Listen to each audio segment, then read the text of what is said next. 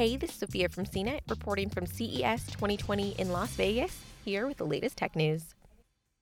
At C E S twenty twenty, Facebook plans to show off an innovative new concept for the company, privacy. It will have a booth at the tech show for giving demos on its updated Privacy Checkup tool, which it announced Monday morning. While privacy isn't a shiny product like a T V or a talking refrigerator that would typically be shown off at C E S, it's expected to have a major presence at the tech trade show this year, as tech companies face more scrutiny from policymakers. This year, Facebook and Apple are scheduled to speak on a panel about privacy. This is the first significant update to Facebook's Privacy Checkup tool since it was created in twenty fourteen, four years before its major Cambridge Analytica data privacy scandal broke.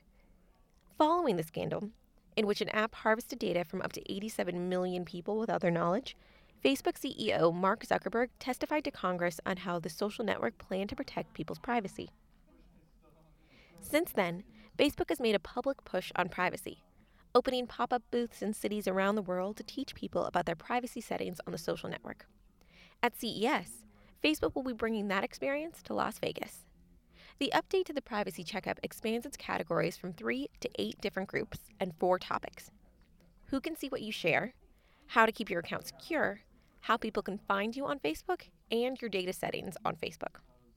The new tool gives people one central tab where they can change settings such as reviewing who can see your profile and send you friend requests, enabling two-factor authentication, and reviewing permission settings for third-party apps.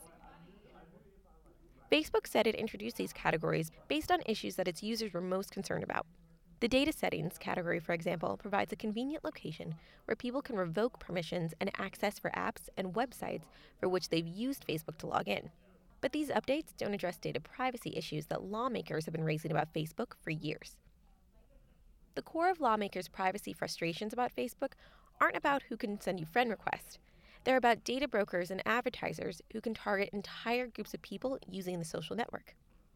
Many of the privacy concerns surrounding Facebook are about privacy from the social network, not on it, which is what the Privacy Checkup tool is mainly addressing. If your concerns with Facebook are about who can see your photos, this is a great tool for you. But if you have issues with how Facebook tracks you, even when your account is deactivated, this won't change much. In Privacy Checkup, you can control who can see your phone number and email address, but it doesn't give you the option to block Facebook or advertisers from seeing and using that same information.